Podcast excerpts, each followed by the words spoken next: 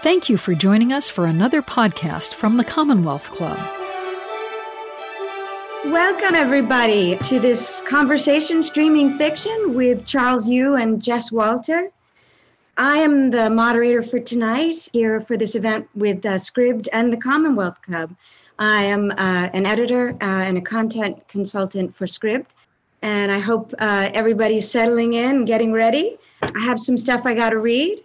Uh, as the club continues to host virtual events, they are grateful for the continued support of their members and donors, and we're sure happy for them and you all to be here tonight. They'd like uh, you to consider making a donation online or text donate to 415 329 4231. Again, that's 415 329 4231. They'd also like to encourage you to like, subscribe, and share videos like this one with your family and friends, as I'm going to be doing later in spades. During our program, we'll have time for your questions, so please submit those in the chat box, which you should see on your Zoom interface. And I also need to tell you a little bit about Scribd, also sponsoring, as I said, this event. It is a reading subscription platform that provides access to ebooks, audiobooks, magazines, podcasts, and more. It's really extraordinary all that it aggregates, an incredible resource and source of entertainment. It recently launched an original content arm known as Scribd Originals. That's the place for which I'm working, and that these great writers have published their stories. And it features exclusive and compelling ebook and audiobook stories, which you can u- usually read in just a few hours or listen to by authors like the two you'll hear in conversation tonight. Let me tell you a little bit about Jess Walter and Charles Yu before we get in. Let me read their bios to you. I will say I've had the, the pleasure of working with them both over the years they're not just extraordinary writers, but really extraordinary people. It's not always easy to edit creative types or creatives, and these two make it make it a joy and a privilege. I'll start telling you a little bit about Charlie, Charles Yu. He's the author of several books, including How to Live Safely in a Science Fictional Universe and the Scribd original story, The Only Living Girl on Earth. He is the 2020 National Book Award winner for his most recent novel, Interior Chinatown. Uh, Charles has been nominated for two Writers Guild of America awards for his work on the HBO series Westworld and has written for other TV shows on FX and AMC. Jess Walter is the best selling author of Beautiful Ruins and the Scribd original story Town and Country. He was a finalist for the 2006 National Book Award for The Zero and the winner of the 2005 Edgar Allan Poe Award for Citizen Vince. His most recent novel, out this past fall, is The Cold Millions. Um, welcome to you both. Thank you for coming, you guys. Such a pleasure. I I wanted to introduce these two writers for a long time, and so this feels like a writerly dating game to me. Although you know, not without all the other parts.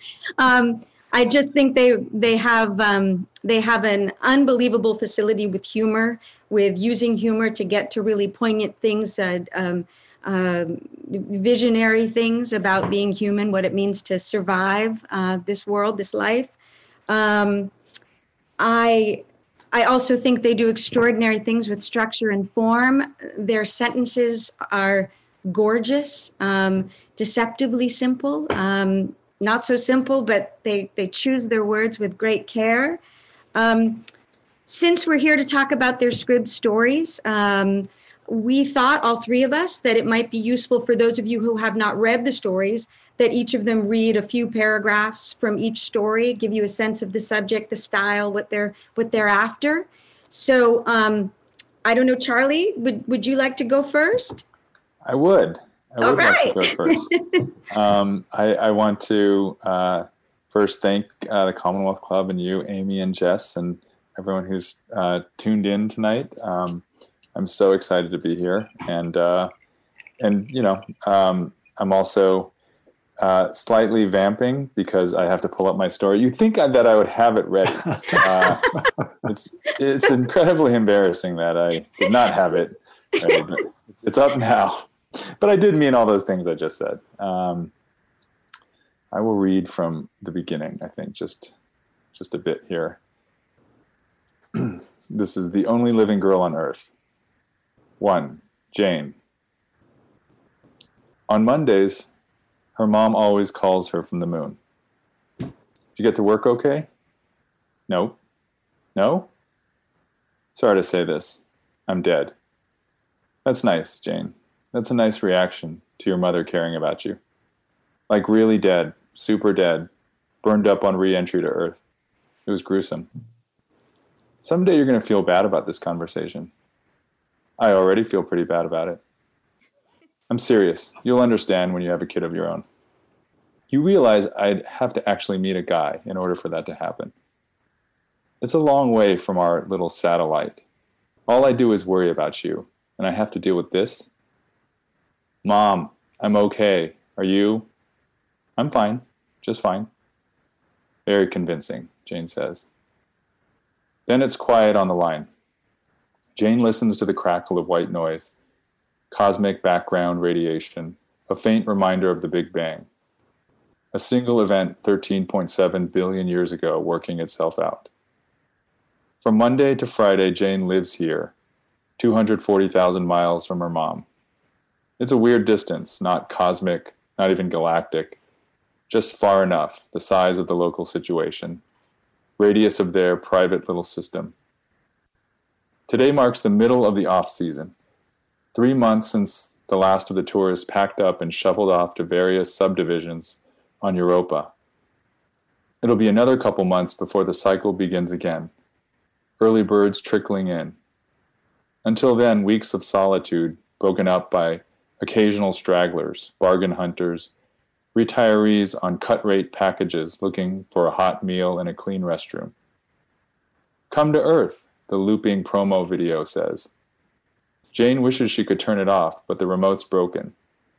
She stretches, sips coffee, watches it for the 10,000th time. I think I'll stop there. Wonderful. Thanks. Jess, would you like to go? Yeah, I love that uh, inventive story of Charlie's. Um, my story is called Town and Country, and it is, um, I'll tell you a little bit about it and then actually read from sort of the middle. Uh, it is a, uh, a, story about a young man named Jay, a middle aged man named Jay, who uh, ends up having to take care of his uh, father who has dementia. But he and his father are very much um, different people. He, Jay is a a white collar worker, and uh, and his dad is an old blue collar guy who's fallen back into drinking and promiscuity in his old age. So um, he's trying to find a place to put this uh, very rowdy dad of his.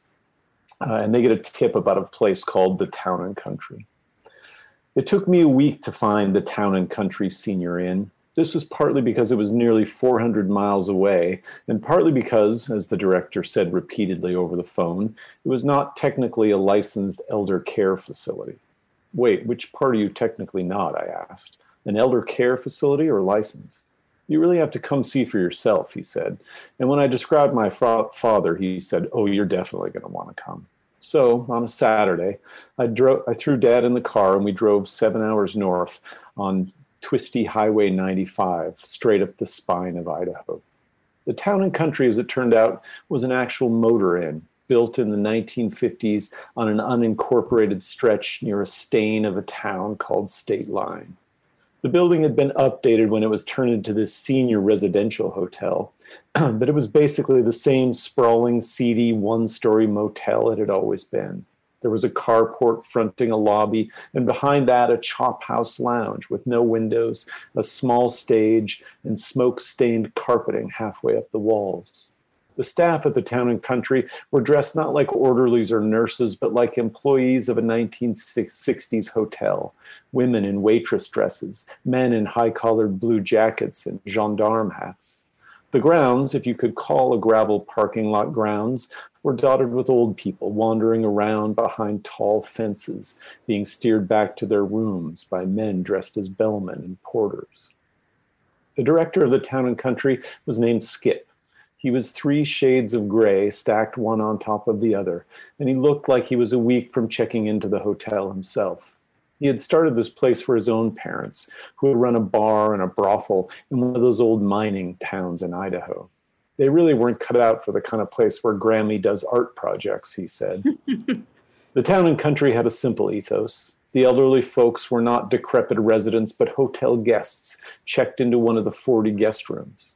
A few of those rooms were reserved for couples, but most of the guests were singles, divorced widows, or widowers. They could do whatever they wanted in their rooms drink, smoke, screw, watch TV. But in a nod to nostalgia, the TVs only had four channels and the phones were rotary dial. One necessary concession had been to put in a state of the art sprinkler system and non flammable bedding.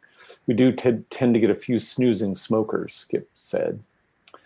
A continental breakfast was served each morning in the hotel lobby from 5 a.m. to noon, although if the guests became sick or non ambulatory, the food could be delivered to them for an extra room service fee. Anything extra at the town and country would be tacked onto the bill, just like at a hotel. Laundry, meds, a haircut, all could be arranged for a fee. There was no group therapy, no activity room, no sing along, no craft projects. There were only two things on the calendar every day continental breakfast and beginning at 3.30 dinner and happy hour this is what hmm. we are proudest of skip said and with a flourish he produced a thick menu and handed it to my dad the food was straight out of my childhood roast and potatoes, pork chops and applesauce, French dip, Monte Cristo, and the prices. You could have a London broil and a baked potato for four dollars. You could have goulash or spaghetti and meatballs for two fifty. Skip saw my smile. Yeah, the prices make them really happy. The real price, the price you'll pay on get on your monthly bill, is approximately four times that. The bar menu was just as amazing. A screwdriver for two dollars, a Tom Collins for two fifty, beers for seventy five cents. I looked over. My dad was staring at the menu like it was a time travel portal. My dad has been having this other issue, I said, his libido. Skip nodded and then chose his words carefully. The dominant model for elder care focuses, of course, on longevity and health, but this can be at the cost of what I would call personal choice. At the town and country, we want to preserve personal choice, which means he smiled and I saw a black eye tooth. We go through a lot of penicillin. That's great. Thank you both. Um, you. And I think I think that was a good way to start, just to give everyone a sense of what these stories are about and how they are like and different from um, your other works. I should also add, guys, there are going to be questions. There's going to be Q and A at the end, so um, you you can um, uh, enter your questions in, and um, at the end we'll we'll go we'll go through as many of them as we possibly can. Um, so, Jess, you described a bit about your story. Uh, Charlie, did you want to uh, uh, elaborate a little bit more about yours in terms of, of what it does and, and, and what you hope to, to do with it? Uh, no, I do not. uh, people should go to Scribd and read the story. Uh, no, I forgot to do that. And when, when Jess did it, oh yeah. Um, I, it's so Jane is um, the only living girl on Earth, and she, you know, Earth now is basically uh, a tourist trap. You know, it's the it's it's been reduced to uh, sort of a place that inter intergalactic travelers sort of get gas and maybe will stop into the uh, gift shop that's attached. You know, where you pick up some souvenir or postcard or something. And so, you know, the the little little gift shop that Jane is is um, is kind of managing is what's left of Earth's civilization, what's left of our culture, uh, our technology, mostly reduced to like keychains and posters.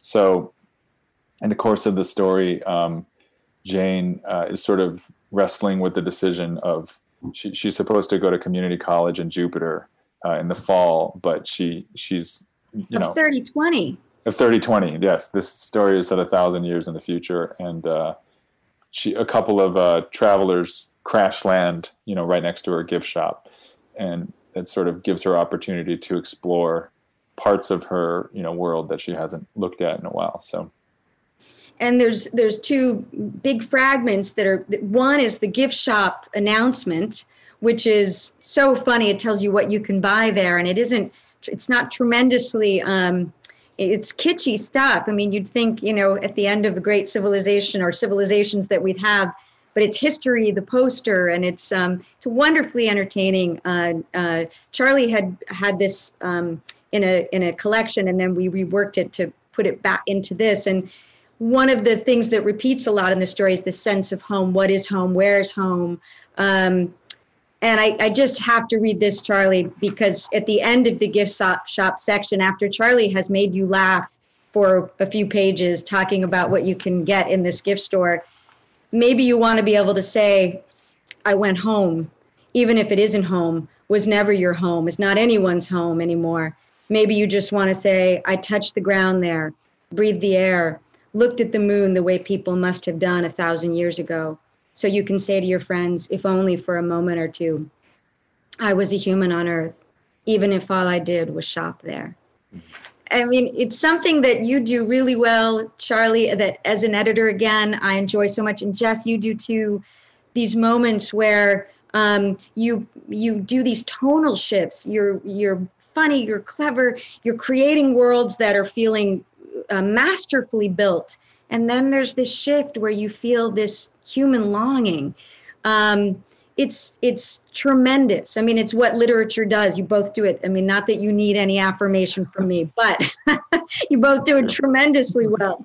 Um, uh, and Jess, if if you don't mind, I have to read this one uh, tiny bit. It's where your character uh, Jay remembers coming out, um, coming out to to his his parents.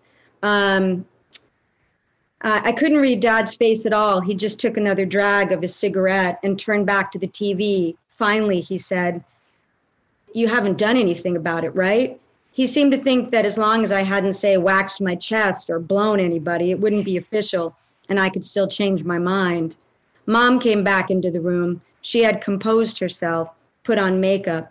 My mother had beautiful porcelain skin, even as a lifetime smoker, but she was always insecure about her fair coloring. It's good that you got your father's skin and not this wet paste, she'd always say. Freshly blushed, she sat down next to me on the love seat and took my hand. She apologized and said she hadn't cried because I was gay. She'd cried at the sudden realization that since her only child was gay, she would never be a grandma. Mom, I said, Gay people can have kids. Okay, she said. And then she burst into tears again. I'm sorry. That doesn't make me feel any better. Five years later, she died. Oh, Jesus Christ. I mean, I, I, you know, again, I, I, have many of my writing students have joined us tonight. Um, it is hard to do what what you both do in the course of these stories. Never mind um, these recent marvelous books of yours, The Cold Millions and uh, Interior Chinatown, which I just happen to have nearby, and you two clearly planted in the back each other's books, which is a mark of your great generosity to one another. But you know, starting with some of the things that you both, I think, are, are that drives your work and that you're interested in, is this balance of um, you know, I, I wrote in some of your your copy the sweet and the searing, the hilarious and the heartbreaking, Ben Fountain um, wrote about Jess as the zero. Um, uh, it's a testament to this author's genius that I could not stop laughing, even even as he drives home some necessary truths. And um, uh, a, a blurb about you, Charlie, from your collection of short stories Yu's work begs comparisons to Vonnegut and Douglas Adams, but he's funnier than both. so that profundity, the ability to entertain us while you're also expanding us as good literature does, expanding our empathy, expanding our sense of connectedness, ex- connected to each other through longing, through through through loss. Um, maybe you both could talk about how you you managed to do that and and why it's important to you. And, uh, Charlie, you want to go first? Uh, sure. Um, yeah, that I love that blurb, but it uh, makes me cringe. Probably. You know, Sorry. no, no, no, not, it's not you. It's.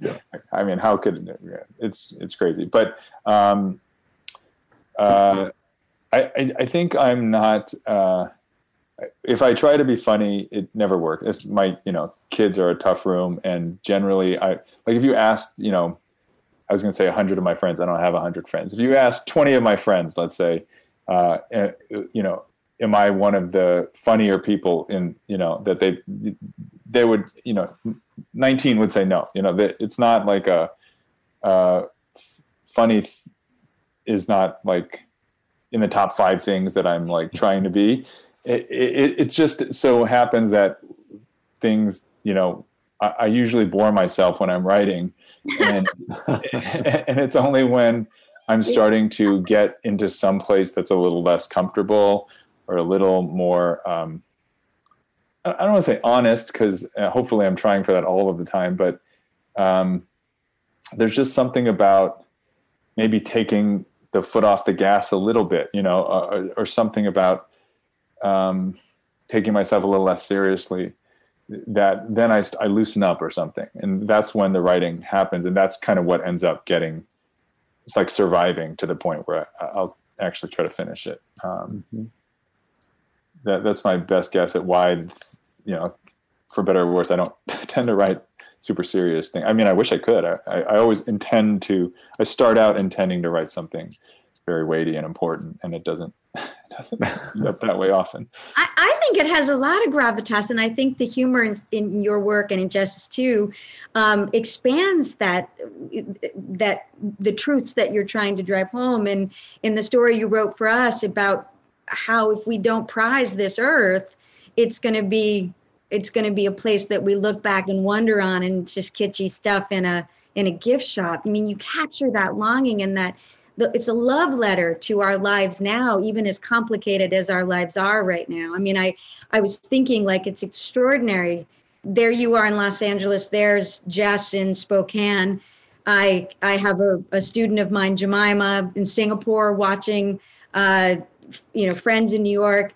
Um it, again like Charlie, if you were writing this, that we're moving through time and space together, you would bring that home. But, you know, I, I imagine it, as someone wrote about your work, uh, you say that there's a feeling that there's always something just a little bit wrong you know, yeah. in the story. And, and that's that's important to it's an important thing to alert us to particularly in your story for Scribd because there is a whole lot wrong in terms of what happened to this planet we're struggling so hard i hope we're struggling so hard to save.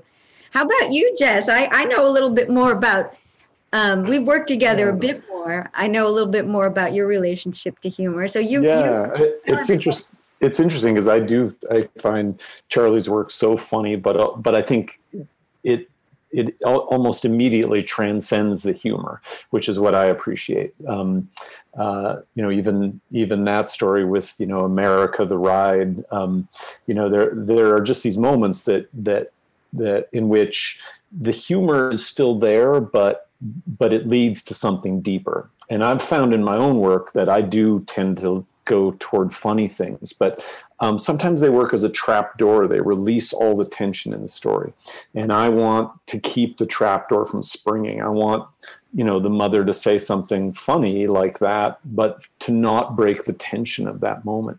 Um, when i was a kid and i think i come by it really naturally from my parents. My dad had a wicked sense of humor. I remember riding a all i wanted to do was ride a, a roller coaster and we were poor and i never had been to a to a uh, an amusement park, and we finally got to go on a roller coaster. And I had seen on the Brady Bunch that you put your arms in the air on the roller coaster. So um, they put me in and they lowered the bar, and I sat next to my sister, and it took off, and I slammed my face against the bar. Blood started spraying everywhere, and they stopped the roller coaster after four feet and got me off and sent me back to my parents.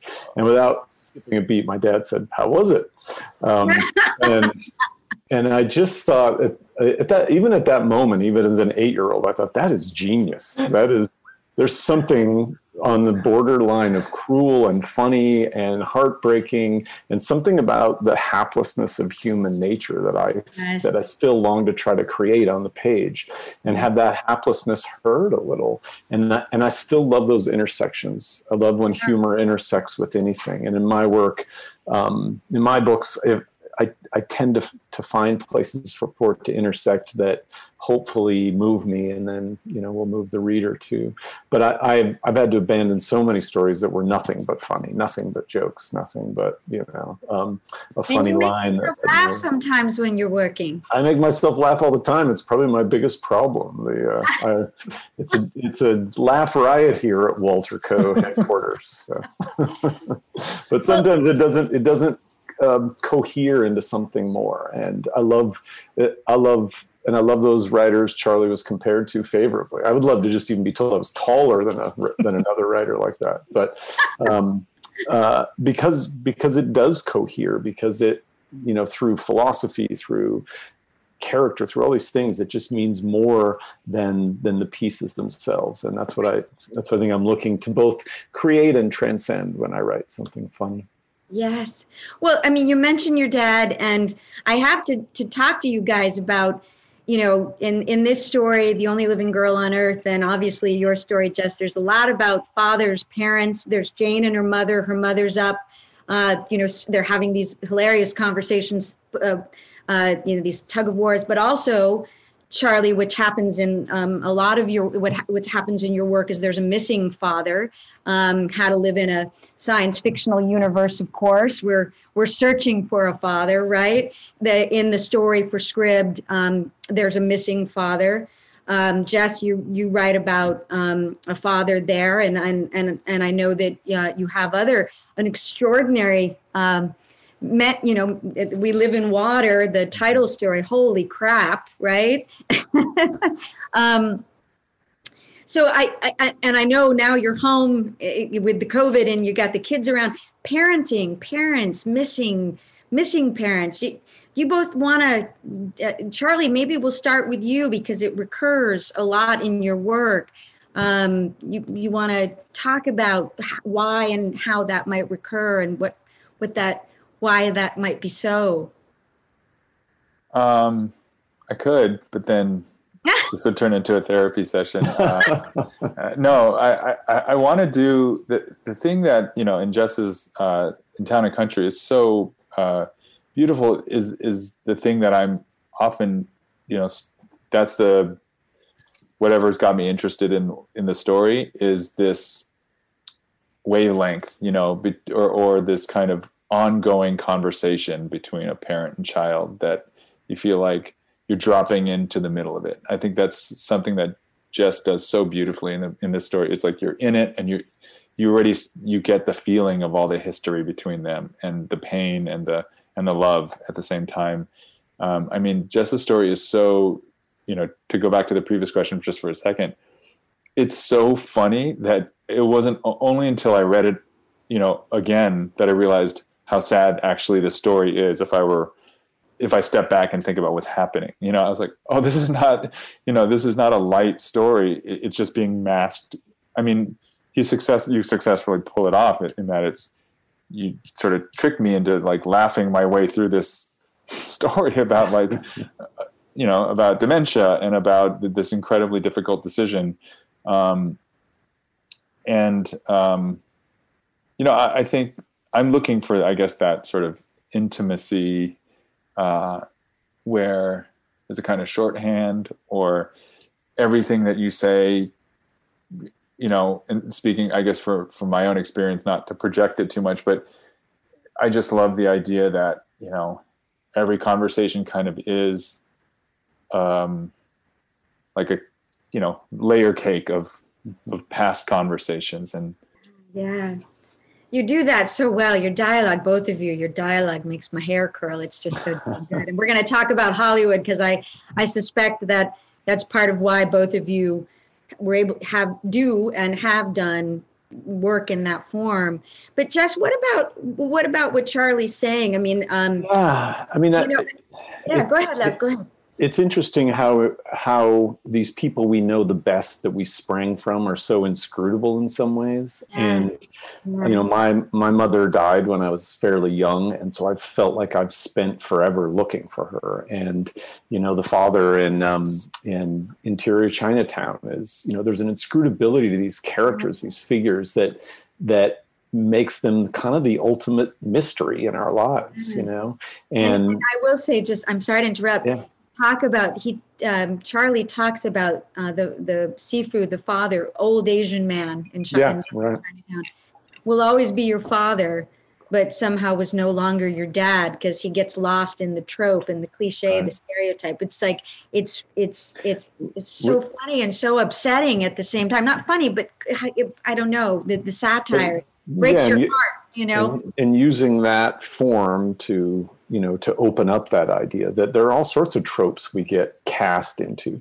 And that that's why that you know it's such a such a brilliant um, metaphor for for the way we all get cast in roles you know as father as son as oldest son as middle child as yeah. youngest you know we fall into these roles. And um, and i think that it's endlessly interesting you know uh, for me to dig into that. And i um, there are a lot of things I, I don't have in common with Jay, but I I do have a father who has dementia, and so you know dealing with that, the the kind of sweetness of it, the heartbreak of it, uh, and it goes to the really elemental question: Who are we? What are we when our memories start fading? When we start losing um, that sense of ourselves? And um, so, yeah, I think, I mean, I think to write about our parents is a way to write about some part of ourselves, uh, and it, most of us don't aren't curious enough about our parents until it's too late for them to really give us any information of, of value you know? Yes wow um,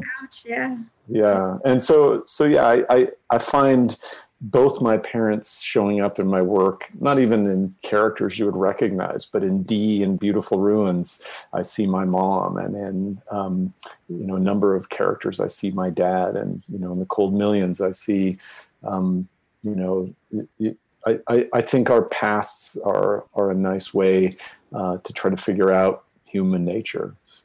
Yeah well both you're both parents as well. And and charlie and um, the only living girl on earth in america the ride it, it's a ride where they're sort of simulating your life experience and you're you're you're living it, it i mean insofar as what's real what's not real is hard to say. But there's a point where the kids get out of their one car into another and they're watching their kids go off. And maybe now during the pandemic, you might think that's not such a bad thing. you might need a little space. But there's also the, the inscrutability, I would imagine that I don't have children, but that you feel about your own kids like who the hell are these or or trying to connect with them um, or, or, or, that they'll look at us the way we look at our parents and not know us someday that's heartbreaking to me I, I do my best to try to like you know give them the information that I would have wanted about my parents, and they they don't seem to want it. Strangely. well, yeah, it, it's um, it's it's it's amazing. Uh, you know, here we are, three are, you know, in our separate parts of of the country, uh, trying so hard to to connect with all of our might and and hoping that it's it's it's just being human is damn hard. We don't we don't talk about that enough, although I guess we do lately. Um, so um, the other thing that you do, both of you, extraordinarily well, um, is you you both play with form and structure. You're extraordinary engineers, both of you. Um, uh, Charlie, you you you do these sci-fi reinvention, speculative fiction, um, playing linear, non-linear. It's it's it's extraordinary. Jess and Cold Millions. Um, and the cold millions you're we're time traveling back but in within that it's it's non-linear it's it's, it's you're moving around beautiful ruins 1967 to the present back. Um, when you guys are you know when you wrote the only living girl on earth and it's told in fragments um, that come together i think really smartly and jess when you were working on the cold millions or even on when you're making a decision about a story like town and country how does the the structure or the form complement subject to you guys or are you thinking about that since you're both unusually innovative with this and capable um, are you thinking about that right away when does when does the organization of the story occur to you uh, charlie you can you can go because you are mind-blowing in this capacity Sure. Um, yeah, I, I, have to say too about the Cold Millions. I, I sometimes with like multiple POV stories, mm-hmm. um, I you know every time I turn the page and see it's a new chapter, I'm a little bit bummed because I'm like, ah, I got to get the momentum back up again. I got, and uh, one thing that's really you know, I you know should study, I guess, or just try to maybe imitate or steal from from Jess is just how do you do it so that it feels additive like you're excited about oh now i'm dropping into this right. i think the the the flap copy describes it as kaleidoscope kaleidoscopic um, i think that's a good way of looking at it because in the aggregate it starts to really be additive. I've never tried really anything like that, you know, in terms of multiple points of view. Um, for the most part, um, I'm in one point of view, often in first person. This last book, uh, Interior Chinatown, was in second person. But mm-hmm. uh, but as you're saying, Amy, I, a lot of times it's it's about on a more macro scale, you know, trying to do something with the shape of it or with um, the yeah, I guess the shape of it really. You know, how do you uh, for whatever reason that's often um, is like a necessary step for me to start really getting interested is like how is the form how are the form and the substance talking to each other uh, and if they're not i just think well i don't uh, maybe it comes also you know to be honest a little bit of an anxiety of is my substance good enough? You know like i, I have to i want to weave something else in there because what i feel like i'm interested in and if if i have any kind of insight it's often like to have a different take on something that is otherwise probably you know maybe a familiar story or you could say a fairly universal or straightforward story but presented in a different sort of um, framework that, that to me uh, unlocks something else about it so i think that's what i'm interested in and, right because interior chinatown and again we're going to get to hollywood because we can't we can't not you know told told in a script or teleplay form it's it's really really um, innovative, interesting, you know, and it really does drive the ideas. I think the ideas you're trying to convey home. And Jess, uh, man, you know, uh, t- yeah. you know, and and I gotta hold it up because talk about form, also multiple points of view, m- more time travel. I mean, in the Cold Millions, you're it's an historical novel. We're going back. Um, and then this i mean I, I, don't know i don't know how it doesn't kill you sometimes all the architecture you know um, I, I, was so um, really glad to hear Charlie use the word shape because that's a word I often use more for myself than um, the reader, honestly. Uh, but what I, it's also what I'm thinking about. And even with multiple points of view and traveling in time, um, there's still a kind of visual image I get from the book. With the Cold Millions, the whole time I had this picture of a river, and the river is also the center, central metaphor. And these other voices coming in, I saw as tributaries or waterfalls or undercurrents coming into this main third person channel, these little first person tributaries coming in. And it's a really helpful way for me to give a sort of meaning to the, the the surface of the thing that I'm doing while I'm trying to have what's underneath, you know, have the characters and everything else. I often will have great ideas for a book, but no shape for it. And so I'll write characters and scenes and throw them in a drawer. And that happened with the Cold Millions. I knew I wanted to write a book about this period and this time, but for the life of me, I couldn't quite see it. And um, it doesn't always happen, but if if the shape adds to the resonance of the work. And um, uh, I mean, I it's it's uh, in some ways coincidental that we are that we have each other's books here. But I would I would teach a class about how using this form in interior Chinatown makes you um, not just question Hollywood and how um, you know uh, uh, Asian characters are have been treated in this you know racist throwaway way, but the way um, culture reflects that. The way we all live a sort of TV show, um, how how influenced we are by that, and how um, again how we cast ourselves in our lives. And so I think in the, in the best case, the shape enhances what's underneath it. And it doesn't always do that, but when it does, um, then it's kind of thrilling. And I, I, I am a really chronic outliner, but I don't start outlining until I'm all done with the book.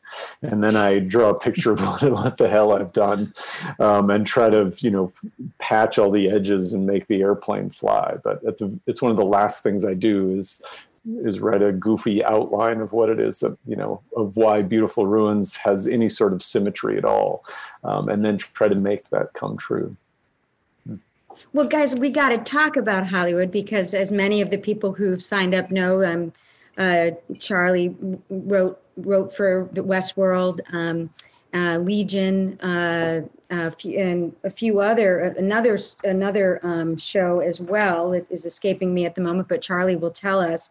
Um, uh, and then Jess, the beautiful ruins is is uh, satirizes Hollywood so well, and you also Jess have written uh, for Hollywood written screenplays, among other things, TV TV TV treatments and more. Um, I found this great. I was joking around with myself and said, I got to find a great Hollywood quote. Um, and so uh, there's a great Marilyn Monroe quote Hollywood is a place where they'll pay you $1,000 for a kiss and 50 cents for your soul. I just, I, I really, I really had to include that because it, it was so delightful. Every country gets the circus it deserves. Spain gets bullfights, Italy get the church, America, Hollywood, Erica Jong. So what i mean you know charlie let's start with you since you're you know i approach all these writers to write prose and they're like sorry i'm in the the writing room for x show and x show. Um, tell me how it works with your prose writing. And and i know i know jess uh, and i have talked about that before but i haven't had a chance to talk to you about that. Yeah um, and i'm so curious to hear uh, if there's anything in the works and maybe you're not allowed to talk about with town and country because I, I there's so many things about this that just for me i want to know more about this world. Right. i really want it's such a teaser. I mean it's a perfect story. I think it ends perfectly. I if you said of course i wouldn't t- write another word of this because it, it is what it is then fair but like i'm also like i i wouldn't mind watching six seasons of it either um, or, yeah. whatever you're willing to, to do. Um, yeah i i uh, i don't know how you know i i don't know um, i don't know if i have enough distance yet to know how much it's uh, going to in the long run um, w- which one's influencing the other one more you know I, I was a lawyer until about six years ago so from you know my first three books i was working as a lawyer as my sort of full time day job. And then I quit to work in TV. And so most of the time writing Interior Chinatown, I was working in a TV writer's room and trying to balance those two. And, and balance, it didn't really work that well, actually. I, I thought I would have some like energy left over at the end of the day, but for the most part, I, I just sort of didn't. Um, so I would have to really focus on the times when I was in between writers' rooms and just like put my head in the book. Um, and so I did that for a couple of years. Um, but what I, you know, what I did find is that alternating between the two, there was, it feels like there's some, I think, constructive influence.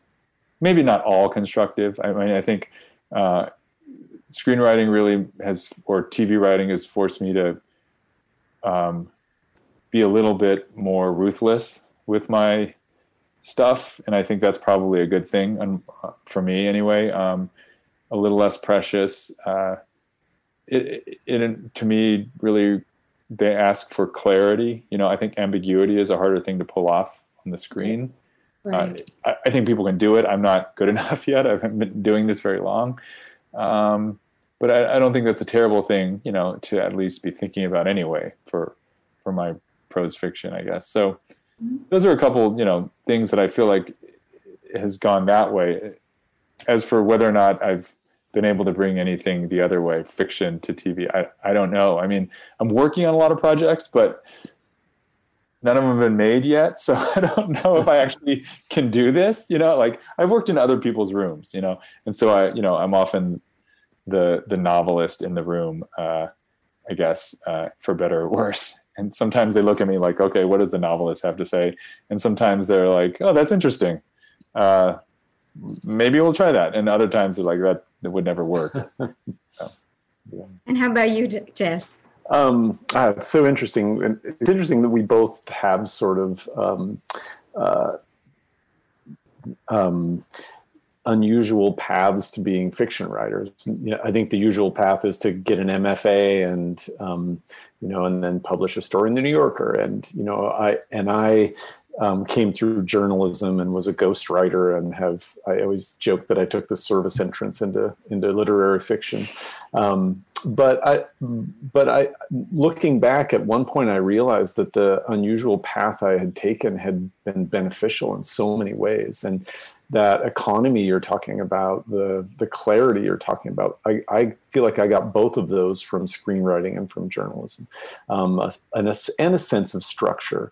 Um, you know that you can then you know veer away from i think you can get as many bad habits as you can attributes from those two things and so i was always wary of not you know picking up um, you know of, of allowing some ambiguity or ambivalence back into my writing um, i also uh, think of myself as a bit of a Hollywood agnostic because I cash the checks, but I have no proof that it really exists. Um, and um, and so uh, which i think serves me well too. I sort of love it that way. But a, a, lot of my cynicism about the place went into beautiful ruins but i always find myself drawn back. The chance to write uh, an amazing film have something you know have a great tv show um, it really is it's the cultural centerpiece right now and I, and i think you know writers should try to work there there's uh, I have an uncle who is a Pentecostal Pentecostal minister who always says you should live in the world but not of it. And I always think of that every time I get off a plane in Los Angeles that I can live in Hollywood, but I'm not ever going to live of it. Yeah, it, it's um, there's the um, Hollywood is an idea; it's not a real place, says RuPaul. And I, I, I kept finding all these great quotes, and Jess yeah. and I were talking like, Hollywood's a cesspool, but it's the only cesspool that ever swim in. Like I have the, you know, right. like putting on my noir voice. But um, yeah. well, it strikes me that you both manage it extraordinarily well, and um, and uh, it, it is going through an interesting uh, change right now. Um, uh, because of all the things that are happening in our culture and the things that uh, we have been forced to reckon with, and that's a that's that's a good thing. Um, I, I, I think, guys, we have to come around to the Q and A part sure. of it, um, if that's okay. We're about at that time. Um, so there is a let's see. There's a question um, for uh, both of you. When and where do you do your best writing? Does it come all at once, or does it come in spurts? Uh, Charlie. It, it comes rarely. I mean, I, I, I you know not someone who's like productive on any kind of regular schedule. Uh, I, I, try every day to write, but uh, I find myself stuck for really long stretches, and then I have little breakthroughs where I get a lot of the, I guess, productivity uh, in, in a really short amount of time. Weirdly, it's often in like transitory moments, you know, like like I'll just be waiting somewhere in my car for 10 minutes and then of course that's when the idea comes. Or the, uh, the shower often helpful but you know I can only take showers for so long so I struggle with that. What about you Jess um, also your car no um, uh, let's see I um, uh, I almost have to break into two periods because I had a job most of my life, and so then I was also I carried a journal, and I, you know, was always looking for scraps of time. But I, I wrote every Sunday back when I had a five day week job. Since I didn't go to church, I thought my church would be writing. And then once I became a full time writer, I'm one of those up at five in the morning, and I just come right out here to this swanky, cool office, and um, and I what's really helped me think about productivity in a different way as having musician friends. They never say they're going to work, they always say they're going to play. Um, and sometimes they'll just play covers and riffs and mess around. And so I kind of kid myself that I'm just messing around most days. And that turns out to be a self fulfilling prophecy. Um, I mess around on sentences that don't go anywhere and stories that turn out to be nothing. But um, it is that old that old saw that if you're in the chair, something often happens. So I'm a seven day a week. Uh, I took Christmas off. Well, I did write this Christmas. I took Christmas off a year ago. this, this, Christmas, it was the middle of the pandemic and I, I had to come to work. But I pretty much write every day. It's my hobby, but I do it the way a musician picks up a guitar. I strum and mess around. And if nothing comes, at least I had a good day playing the guitar. And uh, people are asking if you're writing patterns or habits. And I, I, I remember, Jess, that you were in conversation with Richard Russo not so long ago, and you guys were talking about this. Have your habits or patterns of work changed at all during COVID? Um, how about you, Charlie? Um, a bit, yeah. I mean, I, am finding my, you know, butt in the chair more hours. Uh, mm-hmm. I don't have to drive to LA as often, and I'm less of the place in a lot of good ways. I think uh, more quiet in my head, and um, and then at the same time, you know, kind of, I think the rhythm of uh, everyone being home has been a little bit of a as, as fun as it is, it's also somewhat distracting. So sure. it, sometimes like, how do I actually focus so that I am, I love the playing on a, an instrument or riffing on a guitar. I think that's just such a great way to think about it, Jess. And so I will extend that to my internet surfing from now on. and so, um, but yeah, I, I find myself, you know, maybe plucking the strings and then just kind of walking out just to mess yeah. around with my kids for 10 minutes and am i really doing anything i don't know but so, i think you i yeah. think you are though i mean that that's my defense that i have uh, i i started out the pandemic like a ball of fire. I was working so well. And then it kind of softened up a little bit. And there was, I got one of those notifications on my phone that said I, my average time on my phone had been like six hours and 45 minutes during, and because I was just checking 538.com. And then I would, then I would play poker on my phone and then I would check CNN. And it was, I was realizing like, I spent, I spent like a fourth of every day on my stupid cell phone. So I did have to discipline myself. I took the poker thing off. I've been turning my phone off during the day. Um, uh, sometimes even the guitar doesn't get picked up. You know, sometimes you're uh, um, you're too lazy to even strum the guitar, and that's when um, when I know I have to be a little more self disciplined. Uh, so I did go through that stretch earlier where I had about you know the election especially there was the combination of a pandemic and the election and that orange monster um, still in the White House was just, and and then they overthrew the country one day, so it was a little hard to concentrate for a while. Um, guys, they're both. The question for both of you again is: How about writing short versus writing long? Um, you're, do you go back and forth? Do you have preferences? Which is easier? Is there no such thing?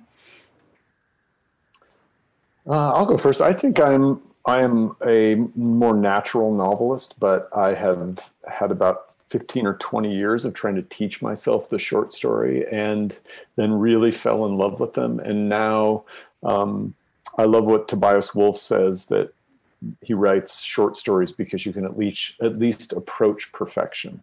Um, and the truth of that is that every novel is a big unwieldy mess that the author I think knows is barely held together with scotch tape and paper clips. And with a short story, every once in a while you'll write some little gem and you'll think.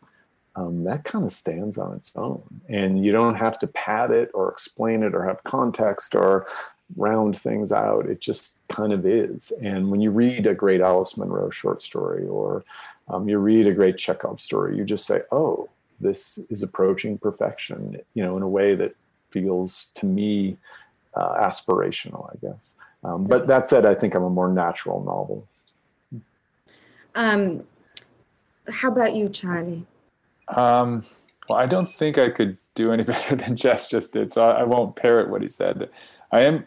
I, I, I, would take issue with Jess's characterization of being a natural novel. I mean, you, obviously you're unusually gifted, but this short story is uh, Town and Country is just fantastic. It's also a, a, hard length for something to be really that long. You know, I mean, right. a- Amy knows. I mean, we went round and round on The Only Living Girl because it's really four pieces that needed to be kind of woven together, and thanks to Amy's patience and guidance, I, I think it came together.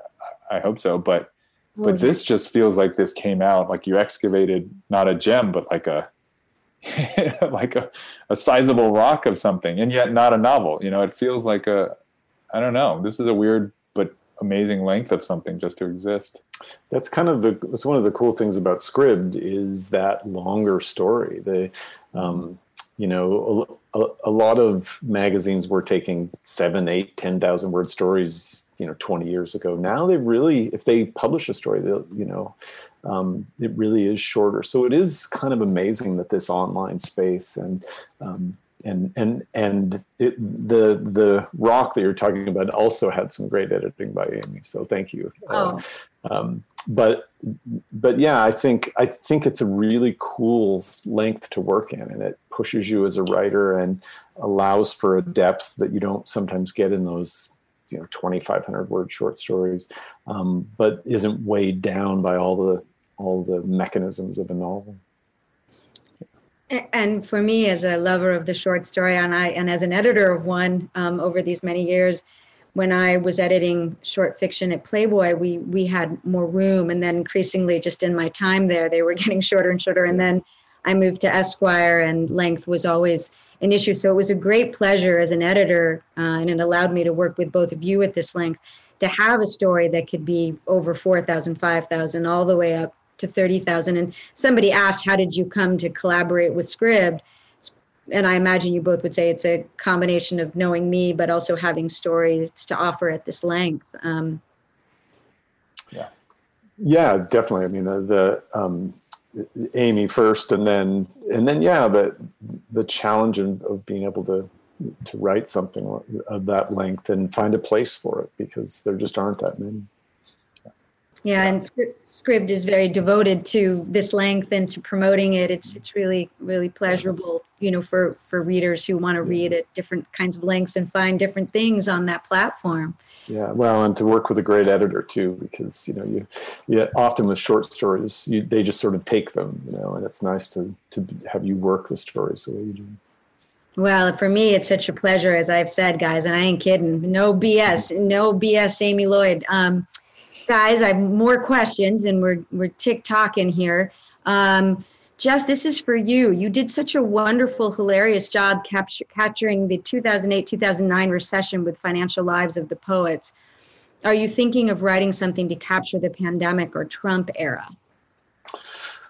Ooh, um, you know, this story in um, Town and Country is a little bit of a Trump story, honestly. It's about um, sort of that fissure between um, generations that Trump also represented, uh, and and cultures. And so um, I, I I am a journalist at heart. I can't avoid the present moment. Even when I write a novel set in 1909, it's because I want to write about income inequality now. So um, I am drawn. So I, I think I will. I don't know that I'll write anything as antic and uh, farcical as Financial Lives of the Poets, but um, it was certainly fun to do that.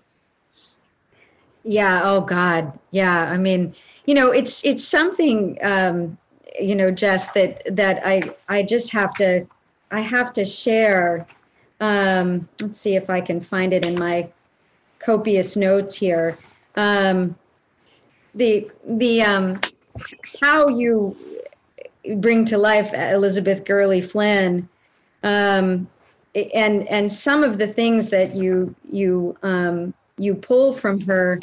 Um, and I'm sorry, I'm jumping around a little here, but I was just looking at my notes and just thinking about um, when uh, you're talking about something as complicated as the the labor movement, um, and you can it, you are combining historical figures with real life figures, which is a hard thing to do, right, Charlie? I mean, can you imagine? I mean, Charlie, you wrote a whole novel from Charles Yu's point of view, and that ain't easy either. that takes chutzpah. But I've got to celebrate this woman a little bit um, when before we leave each other tonight. Um, because it says something I think about the writing process as well, not just surviving in general, that too. Um, Rye says to her, um, How do you do it? I asked her. How do you keep getting up every day and fighting when winning seems impossible? She thought about it and then she said, Men sometimes say to me, You might win the battle, girlie, but you're, you'll never win the war. But no one wins the war, Ryan. Not really. I mean, we're all going to die, right? But to win a battle now and then, what more could you want? Oh, man, Jess. I mean, did she actually say that? And also, I think it speaks to kind of both of the way that you two view the world a little bit. Uh, you know, it, it, whether you're writing life or your characters in your book. I mean, Jess, you also talk about Tolstoy uh, in in uh, in the Cold Millions, and uh, Joshua Ferris, who is a fine writer himself, says that you know you've made a career of the of the small, not the big character, but you know, in, in case of Rye, the small character. So I just think, you know, that's a fascinating thing that you both share. Yeah, um, yeah. I think uh, no, she did not say that. I, I oh, no. much of this novel was was written in conversation with in my head with my children about how to keep, you know, marching for science and for decency and facts. And um, and that I found myself at the end of the novel, and I wanted to ask Elizabeth Gurley Flynn, this person who threw her life into activism and into, you know, uh, into the search for justice and equality how do you keep getting up in the morning you know? And i think it's something a lot of us probably asked over the last four years. And so those re- the, you find yourself in those really personal moments writing sometimes and i think it's probably a good sign that you go with them you know that you that you ask those questions and then uh, hopefully have a character as uh, committed and uh, um, agile as uh, elizabeth gurley flynn to answer them yeah, I mean, and you both. I mean, you've got Jane in the only living girl um, on Earth, uh, Charlie, and she's a she's. I mean, she. I mean, uh, Gurley Flynn talks about the necessity the necessity of liberating the vagina. Now, Jane never says anything quite that bold, but she's pretty plucky alone on that on the in the gift shop by herself. Um, and I wonder too, guys, about writing um, outside your gender, outside your experience. Um, how how comfortable do you do either of you feel doing that? How about you, Charlie? Not very. I'll, I'll be yeah. honest. I haven't done it a lot, and um, I think this, you know, good experience has, um, you know, maybe will uh, encourage me to try to go out of my uh, comfort zone a little more. Uh, but it, it might just be an aberration. I, I might just crawl, crawl back in my shell. wonderful.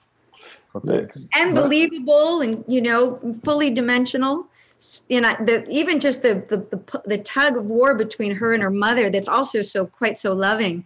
Um, um, guys, they're uh, they're also asking about books that changed your view of writing, and I know we got to do this fairly quickly because we have about five minutes left. Oh, in fact, this will be the last question, alas. Oh, okay. Okay.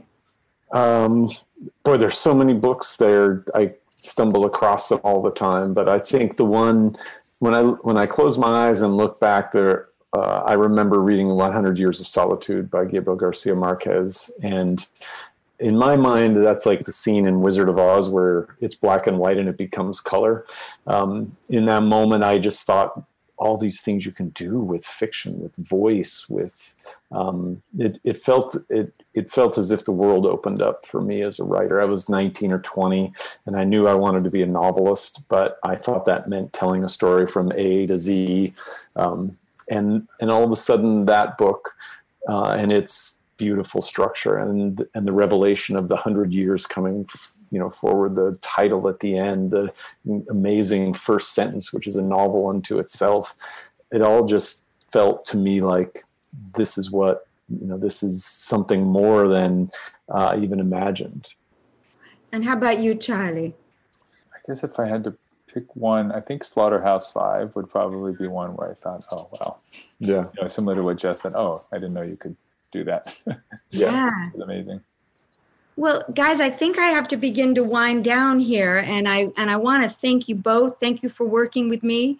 Um, somebody asked um, if I'd mind speaking on the process of editing these two stories, and I just have to say that as an editor, again, it, it is a great privilege and joy to work with you both. Um, the humility, your sense of craftsmanship, your reverence for the process. You, you, neither of you ever get mad at me, for which I thank you. Yet. Yet. Yeah. Yeah, that's true. Yeah. That, that's true. Um, and let me um, encourage everybody to go to scribd.com to read Jess and Charlie's wonderful stories and, and um, lots of other amazing content. Um, and I want to um, thank everybody for coming and thank the, the Commonwealth Club for, for all they do. And Aileen Boyle, who's the great publicist that organized all of this. Aileen, thank you. You are the bomb, man. You right? She's just terrific. I and and guys, I guess I'll I'll see you soon. All right. Thank you. So- Good to see you, Charlie. You too, Jess. Thanks, Amy. Take Thanks, care. everyone. Hey guys, I'll see you soon. And thanks again, everybody. You've been listening to the Commonwealth Club of California. Hear thousands of our podcasts on Apple Podcasts, Google Play, and Stitcher. If you like what you've heard, please consider supporting our work and help us bring 500 programs a year to listeners like you. Go to commonwealthclub.org/donate. Think your way around the world with our travel programs to exciting domestic and international destinations. And when you're in the Bay Area, please join us live at our events. Thank you for listening and for your support.